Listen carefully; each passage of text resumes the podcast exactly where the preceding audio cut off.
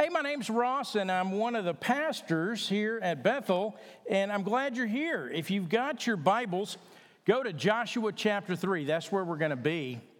And as you turn there, I'll tell you, I, one of the things I've gotten to do um, as a pastor is I get to do a lot of weddings. And usually, what goes with a wedding is a rehearsal dinner, and uh, a rehearsal, and then a rehearsal dinner. And it has been um, more than one occasion that I've seen a bride absolutely freak out at a rehearsal. And it's usually because, um, in fact, no, it's always because of this uh, group of people called groomsmen. And at a rehearsal dinner, uh, somewhere, groomsmen get some memo that they're supposed to drive the bride crazy and not do any of the things they're supposed to do, like show up to the rehearsal on time stand where they're supposed to stand. And so there's all these logistics that go into a rehearsal, and particularly if it's a big wedding or something like that. And at some point, I usually have to tell the bride, kind of pull her aside, usually the bride and her mother, pull them aside and say, Look, here's the deal. No matter what happens tomorrow, at the very end of this wedding, there will be the pronouncement, you know, that I make, uh, you know, by the authority vested in me, you are husband and wife. And there's not anything a groomsman can do. There's not, there's not really anything that can happen if you both show up and come and stand there and endure this ceremony. At the end of the day, you're going to be married. And that's the whole reason that you're here. I remember one I was doing, it was Highland Park Methodist Church, big, beautiful church. Um, and the uh, groomsmen thought it would be funny to cut the wick off in the unity candle.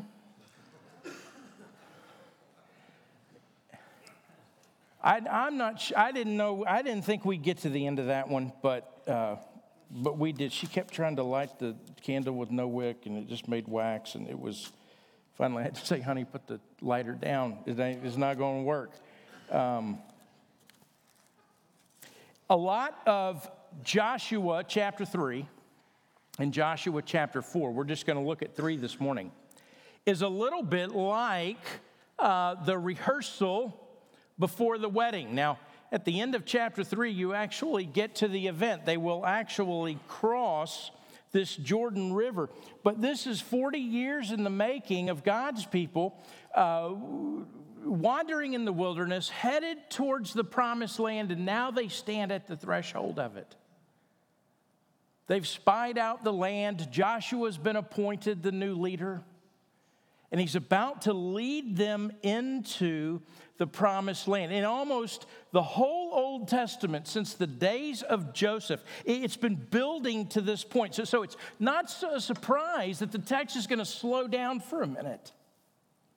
The text is going to make much of this event. And like I said, we're going to look at chapter 3 this morning, and next week we'll consider chapter 4. But this week, it's all the events leading up to the crossing, the immediate events.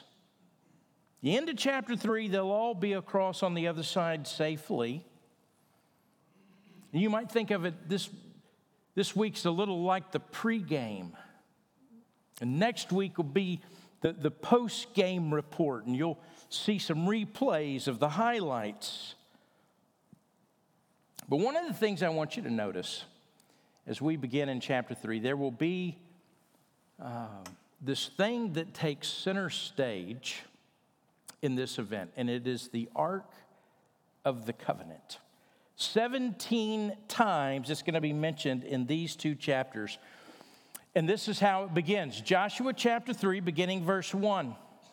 Then Joshua rose early in the morning, and they set out for Shittim, and they came to the Jordan, he and all the people of Israel and lodged there before they passed over.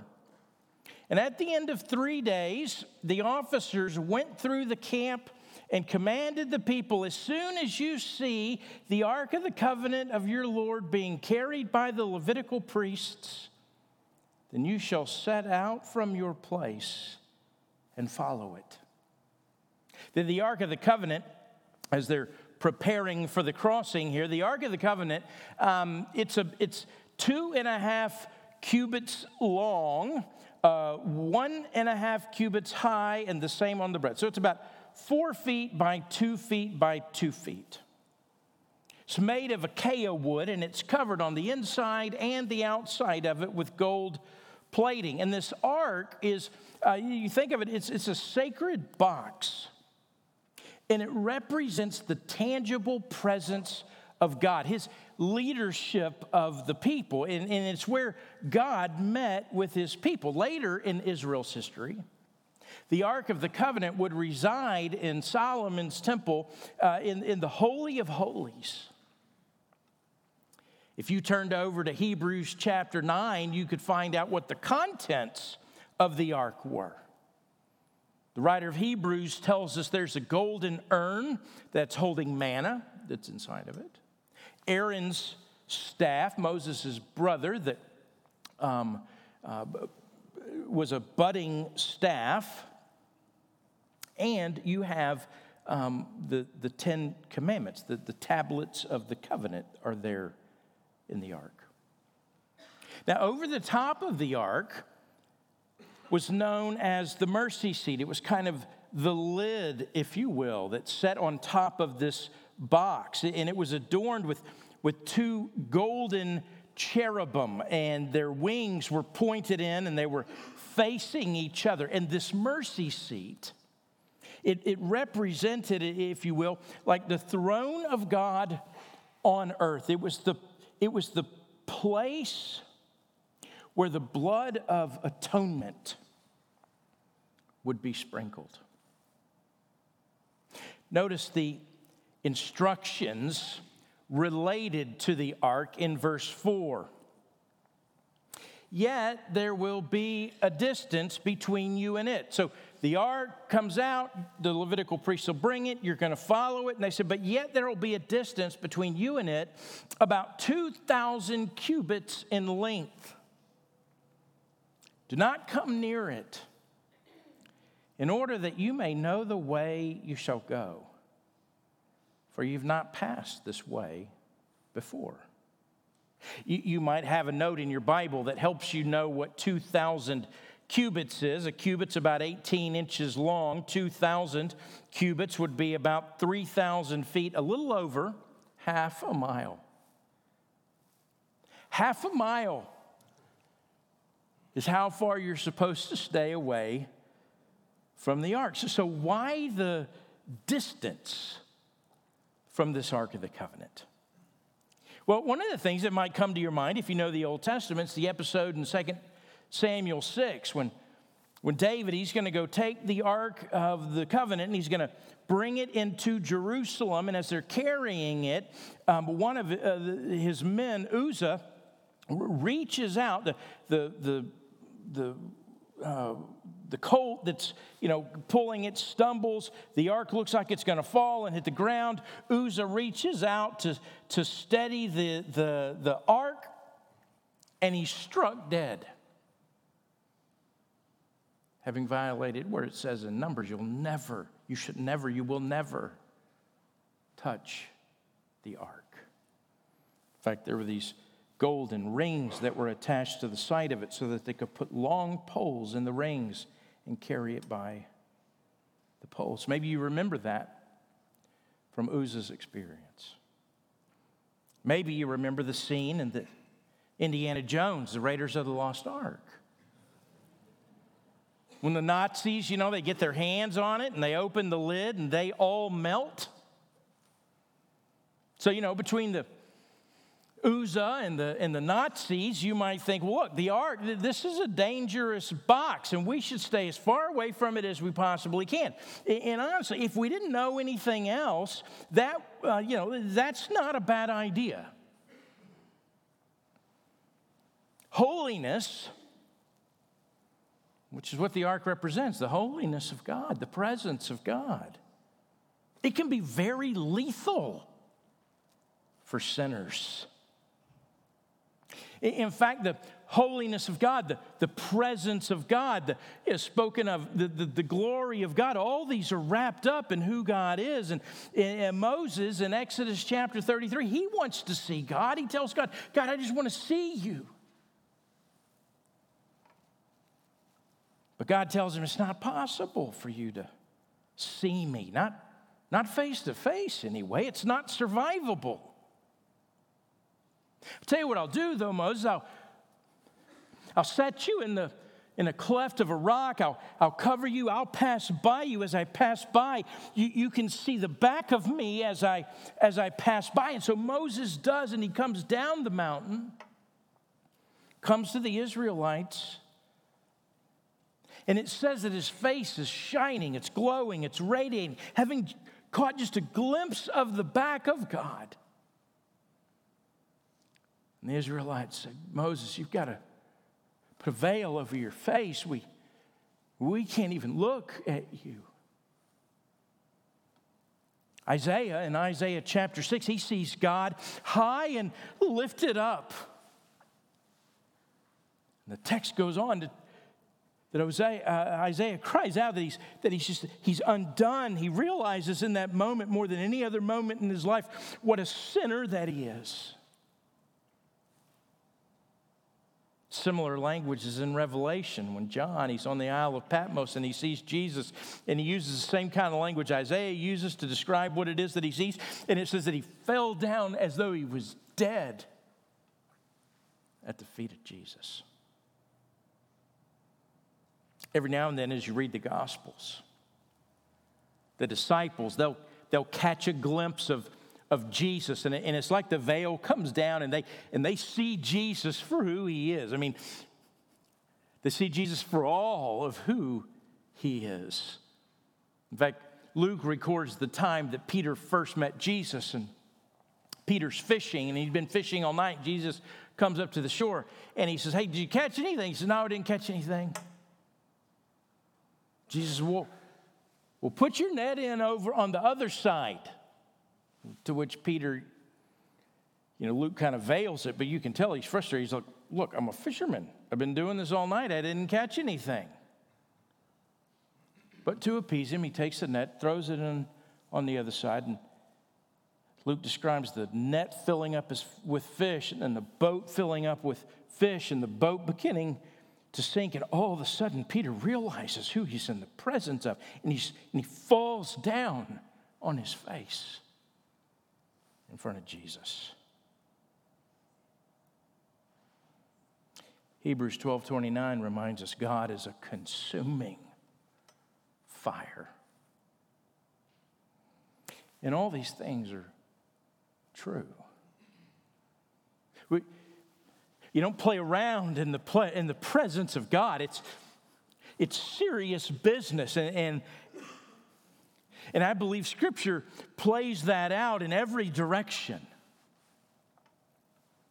But I'll tell you, I don't think that's the whole reason here that they're to keep the distance that they're prescribed to keep from the ark. Look at the text again with me.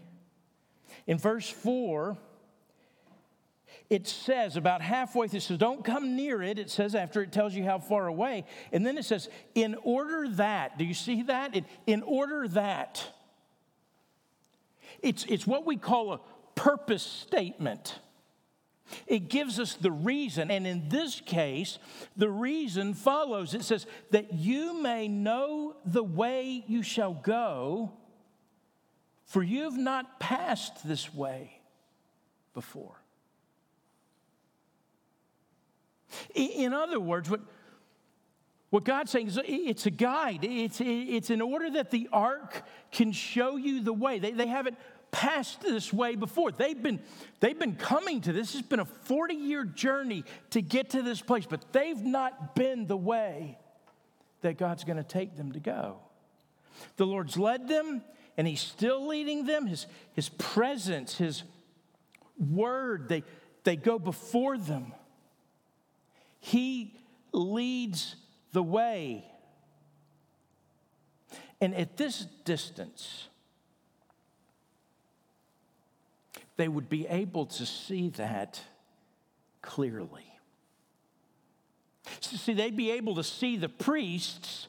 We'll find out in just a minute. They'll, they'll step into the water, the waters will part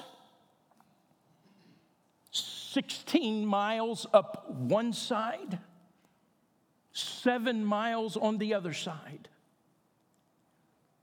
And as they travel, and, and they're a half mile or so, 3,000 feet away from the ark, they'll be able to cross and look and, and see the ark, see the, the power, see the water piled up. They'll have a full view of, of what God's doing in His presence. It'll be a sight that they'll never forget. See, they're headed into the promised land. And there'd be excitement, but at the same time, it's full of things unknown. They, they, they know it'll be dangerous. They know at times it'll be overwhelming. And you got to think there's moms and there's dads, and they're pushing strollers and they're carrying luggage and, you know, bringing their animals. I mean, where are they going to settle? How are they going to settle? It's this incredible moment in which these people will need faith to trust God. It's a moment that they're going to hang on to. In fact, in chapter 4, what we see is they're going to memorialize it. One commentator, uh, old preacher Alexander McLaren, he says this God often opens his, his hand one finger at a time. What's happening here. It's it's enough to see just the next step and then to trust God for what we can't see yet.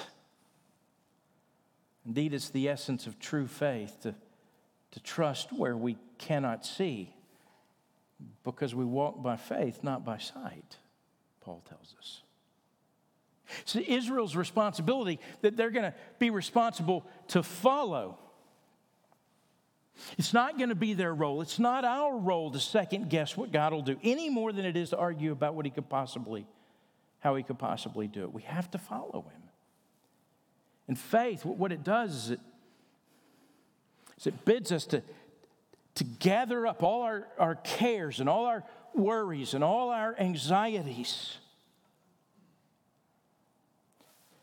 and wrap them in the knowledge that God has taken the responsibility for every step ahead of us. Faith leaves it all with God. Here's this principle that comes out of this for us. We must never give up what we do know because of the things we don't know. We never want to give up the things that we do know because of the things that we don't know. And this gives them a, a clear, full, awe inspiring view of what God is about to do. Listen, even though we don't know how God's faithfulness and God's power will be revealed, What we do know is that He's our God, committed to us by unbreakable promise, and that His love is as great as His power, and it knows no end. So, verse 4 is very specific about the proximity instructions, if you will.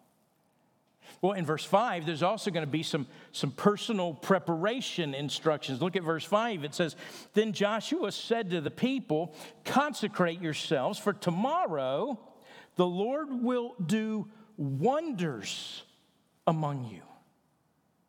You get ready, consecrate yourself. I, I, the, the, the, idea is both physically and spiritually. So, so, wash your clothes, take a sponge bath, you know, all, all of these things, but it points to something deeper something going on on the inside, something spiritual. It's, a, it's an act of submission. It's a, It's an act of dependence upon God. It would have been a time of personal examination and prayer and confession, much like we just had before we took the Lord's Supper together. They had to prepare themselves spiritually in order to be able to see what was happening rightly. They had to prepare themselves spiritually so that they would be able to see what is happening in the right way. They would be able to perceive it rightly. I give you one example from Scripture, although they're all over Scripture. One of the great examples is Psalm 73. If you're not acquainted with Psalm 73, it's a great one to mark in your Bible and spend the afternoon just looking at and being amazed by it. And, and it's the beginning of what, what you would say in the Psalms is the beginning of book three of the Psalms. There are five, Psalms is divided into five books, and this is the beginning of the third book, but, but it's helpful to remember how the beginning of the first book starts in Psalm 1. Listen to some of these familiar words, may be familiar to you. The Psalms begin, it's like this invitation, but blessed is the man who walks not in the counsel of the wicked, nor stands in the way of sinners, nor sits in the seat of scoffers, but his delight is in the law of the Lord, and on his law he meditates day and night, and he'll be like a tree planted by streams of water that yields its fruit in season. In all he does, he, he prospers. This is what a blessed man does. And he goes on, he ends it, for the Lord knows the way of the righteous, but the way of the wicked will perish. And it's your invitation. Come into the Psalms. Come in, come in and, and learn righteousness. Come in and meditate on God's word. That's the promise. That's the hope. That's the invitation. Believe God's word. Plant yourself in his promises. Follow him wherever he leads you, trusting that he's good. Now, when you open up the beginning of Psalm 73, the beginning of the third book, This is what the psalmist says. He says, Truly, God's good to Israel, to those who are pure in heart. But as for me, my feet almost stumbled. My steps had nearly slipped because I was envious of the arrogant when I saw the prosperity of the wicked. And he goes on, they, they don't suffer any pains of death. Their body, bodies are fat and sleek. That used to be real in vogue. They don't have any trouble. They're not stricken like the rest of mankind. They're always at ease. They increase in their riches.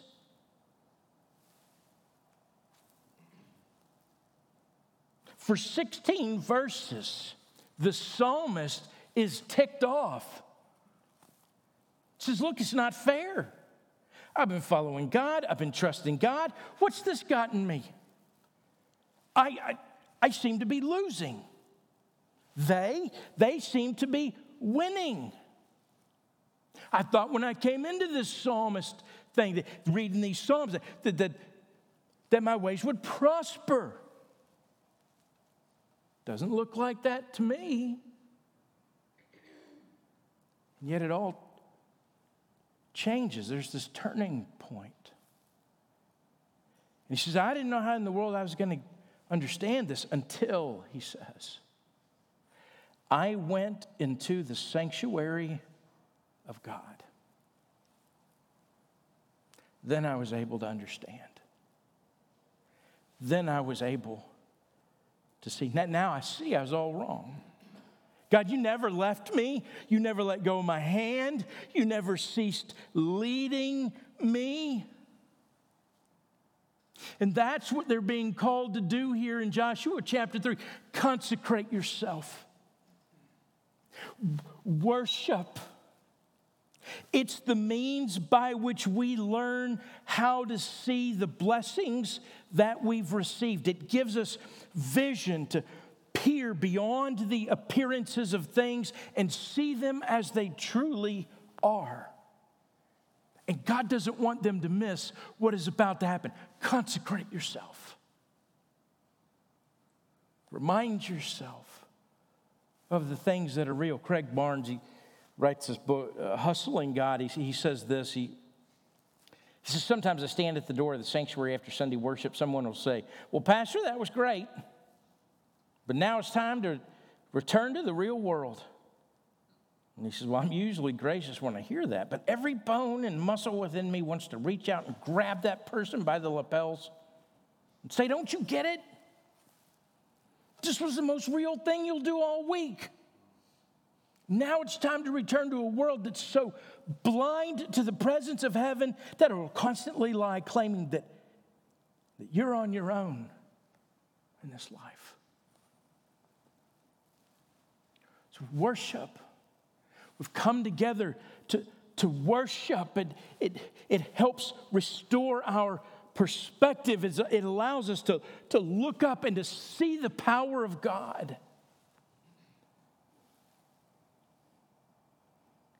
And how God's power is at work in all the events of our lives in ways that otherwise we can't see.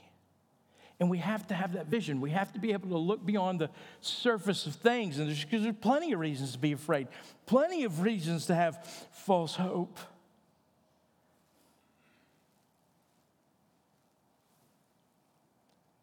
We consecrate ourselves so that we don't miss what it is that God's doing in our lives. There's this proximity to what God's doing, there's this preparation for what God's doing. Verse 6 and the verses that follow, he's going to talk about this protocol. And, in verse 6, he says, And so Joshua said to the priests, Take up the ark of the covenant and pass on before the people. So they took the Ark of the Covenant and they went before the people. And then the Lord said to Joshua, Today I will begin to exalt you in the sight of all Israel, that they may know that as I was with Moses, so I'll be with you. Joshua, I'm, I'm, I'm going to lead you just as I led Moses, and there'll be moments that you doubt your leadership, but don't. I'm with you. And then in verse 8, he says, And as for you, command the priests who bear the ark of the covenant. And when you come to the brink of the waters of the Jordan, you shall stand in the Jordan. Now, here's how it's going to work this is the protocol. Tell the priests, take the ark and enter the water. Get, get in the river. Now, verse 15 tells us, we don't know this yet, but verse 15 tells us, although we could suspect it at this point, it's going to be a raging river.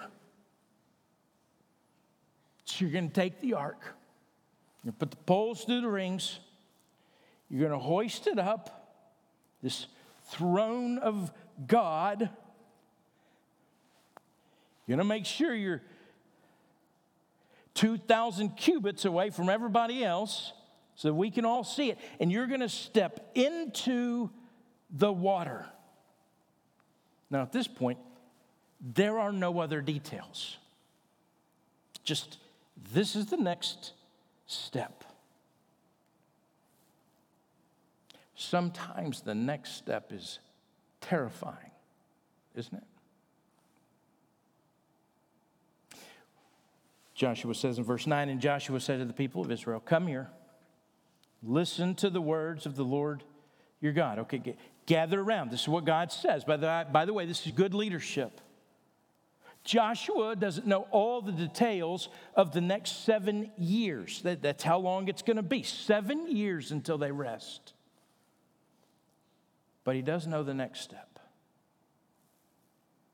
And so he says, This is what God says. And then he begins to give him the purpose of this crossing. Look, look at verse 10. And so Joshua said, Here's how you shall know that the living God is among you, and that he will not fail to drive out from before you the Canaanites, and the Hittites, and the Hivites, and the Perizzites, and the Girgashites, and the Amorites, and the Jebusites.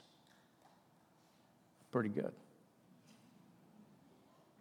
So, what's about to happen, he says, there are seven nations, and we are going to drive them out. And, and that's and then what's about to happen. So he says, pay close attention, hang on to this, remember this God's with us, the, the living God. And he's going to drive out these nations. He's going to use us, but make no mistake, it's what God is going to do. And so hang on to your hats because this first step, this first step's going to be amazing. Look at how he goes on. He says, Behold, the ark of the covenant of the Lord of all the earth is passing over before you into the Jordan. Now, therefore, take 12 men from the tribes of Israel, from each tribe a man, and when the soles of the feet of the priests bearing the ark of the Lord, the ark of uh, the Lord of all the earth, shall rest in the waters of the Jordan, the waters of the Jordan shall be cut off from flowing, and the waters coming down, uh, from the waters coming down uh, above, shall stand in one heap. So the waters raging and the suspense is rising. And the land of promise is in sight. And, and what in the world is about to happen?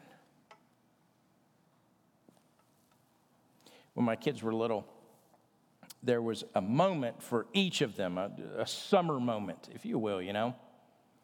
It happened at the pool, and they're on the diving board, and I'm treading water below. And there's excitement, and there's fear, terror, noise. I'm saying, just look at me.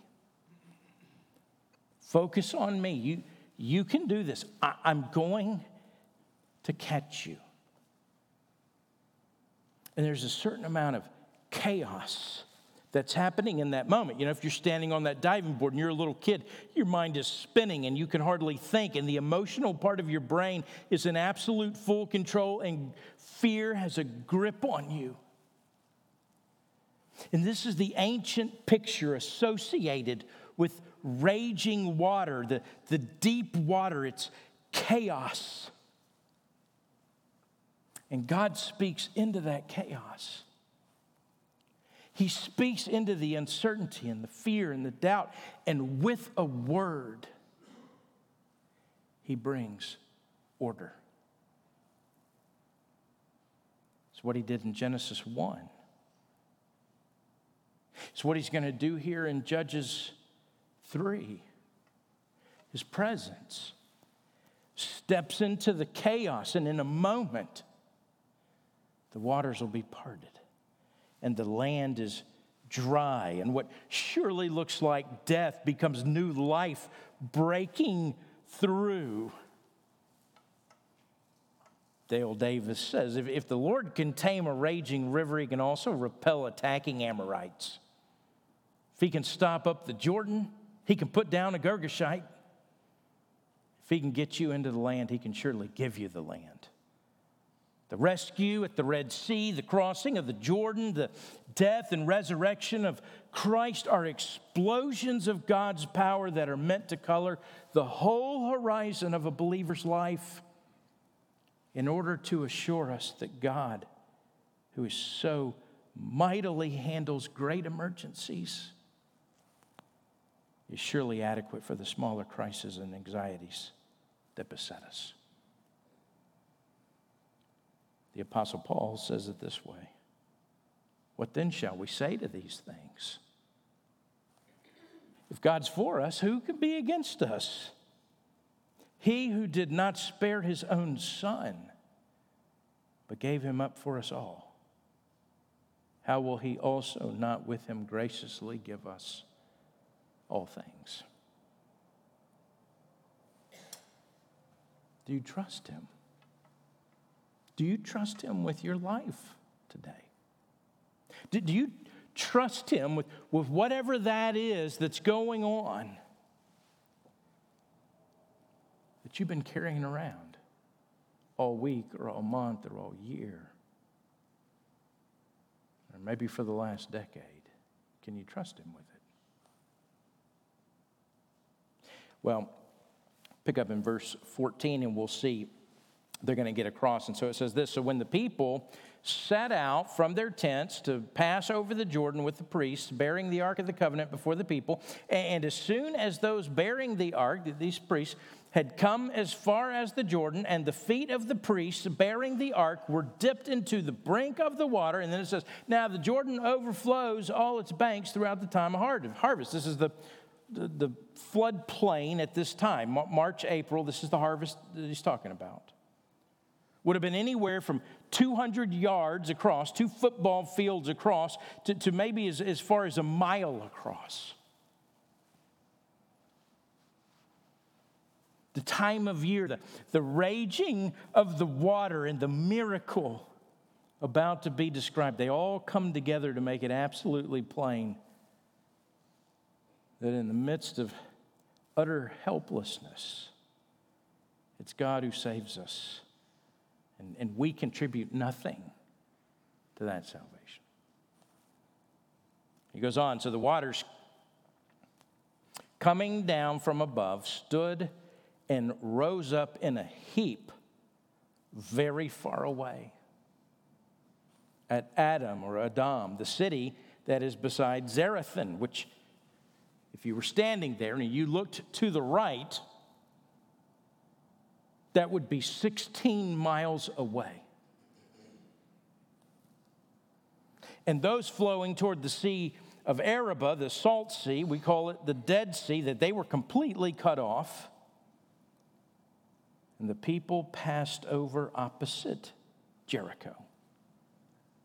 Now, the priests bearing the Ark of the Covenant of the Lord stood firmly on dry ground in the midst of the Jordan, and all of Israel was passing over uh, over on dry ground until all the nation finished passing over the Jordan.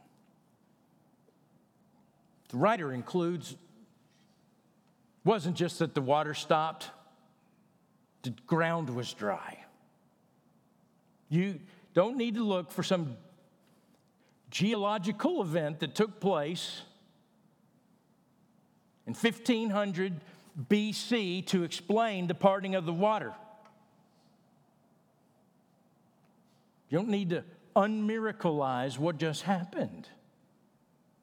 The ground was dry, and some two million people walked across as God's ark stood in the middle, being carried by the priests.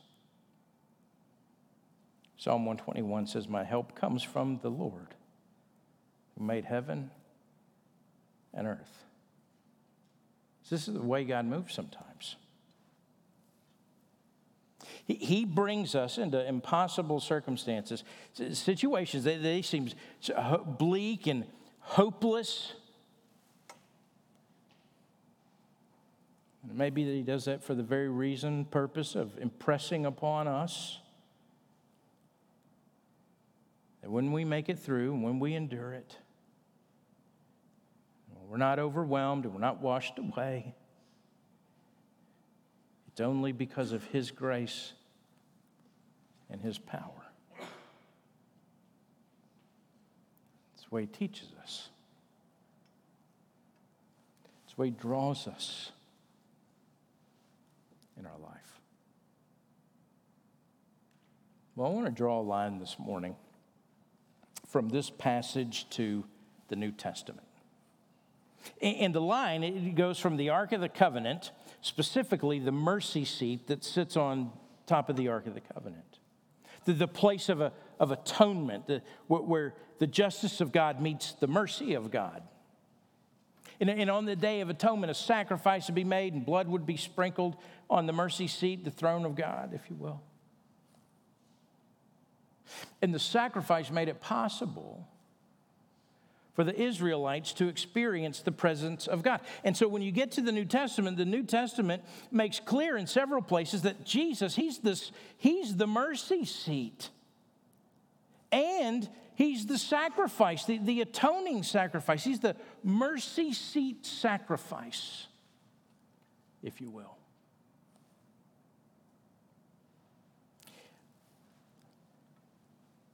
If you were to ask any fifth grader, almost any, to finish the statement, God is, most of them would say, God is love. Comes from 1 John chapter 4.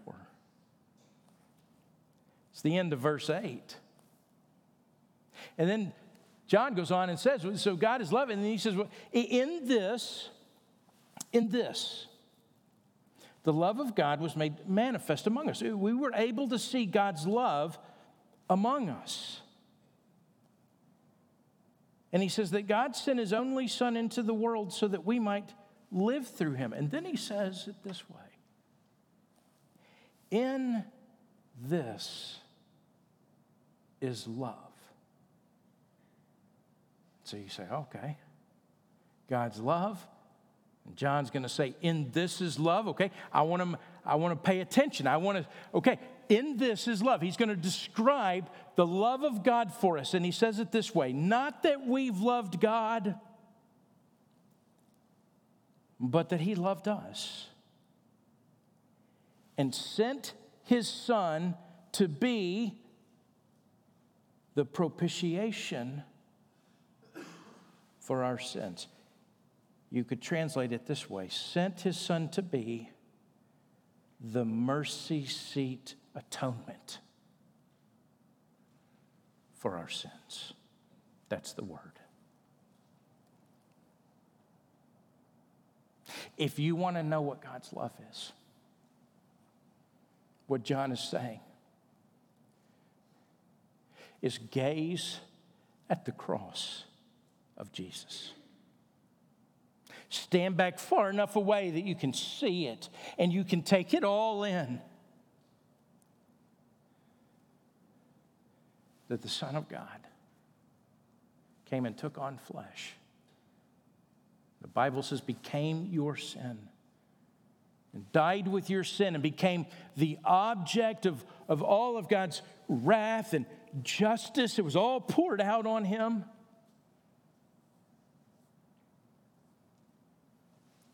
And so you gaze at the cross and you say, That, that's love. That's what John says. That's what you're looking at. I'll tell you a story and we'll close. There's a woman named Helen Lemmel, and she was born in England in 1863. Her dad was a Wesleyan pastor, immigrated to America. When she was a child, she grew up, she loved music, she attended Moody Bible Institute, she got married. Life was going her way until it wasn't. And she had a tragic accident at the age of 40, and it left her blind. And soon after that, her husband left her because living with a blind wife was too hard for him. And then right after that, her health failed. And then before long, she was destitute and she had nothing. And so at age 55, she's living on government assistance. And she's praying. She's in the, living in the back of these people's house. She's praying, she's meditating on Isaiah 45, 22. Turn to me and be saved, God says, all the ends of the earth. For I'm God and there's no other. And she's, she's thinking about that. She's meditating on it. She's praying it. And all of a sudden, she finds herself overwhelmed. She said it this way She said, I stood still and singing in my soul and spirit was the chorus, with not one conscious moment of putting word to word to make rhyme or note to note to make melody. Her friend Catherine finishes the story. It was Catherine's house she was living in the back of. She had no way to write those words down. And so she called my husband, and, and he, he rushed down to record them before she forgot the words. She said Helen had this small plastic keyboard by her bed, and there she would pray and she would sing and she would cry. One day, God's going to bless me with great heavenly keyboard, she'd say. I can hardly wait. She wrote 500 hymns in her lifetime. Died in 1961, 13 days before her 98th birthday. Here is one of the songs she wrote that you know.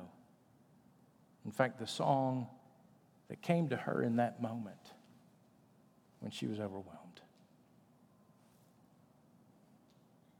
Oh, soul, are you weary and troubled? No light in the darkness you see. There's light for a look at the Savior and life more abundant and free. His word shall not fail you, he promised. Believe him, and all will be well. And go to a world that's dying, and his perfect salvation tell. Turn your eyes upon Jesus. Look full in his wonderful face. The things of earth will grow strangely dim in the light of his glory and grace. It's the same message since Joshua 3. Stand back, look, the wonder of God, be amazed, and trust Him. If you would, would you bow with me? Let's pray. Father, I pray that you'd, you'd do that in our hearts this morning.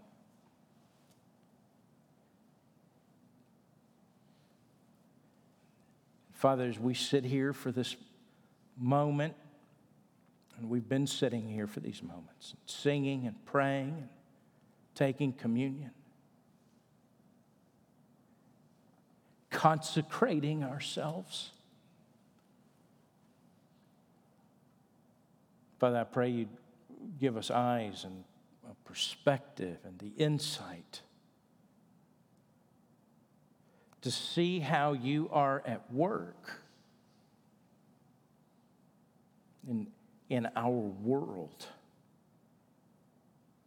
Our world collectively, our individual worlds, and Father, we'd be able to see under the surface of the things that,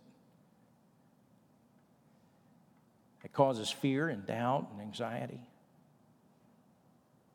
and stand back far enough to see your power. And then, Father, to trust you in all your ways with all these steps that we have. So we ask this, and we ask this the only way we can. In the name of your Son, Jesus, and by the power of your Spirit. Amen.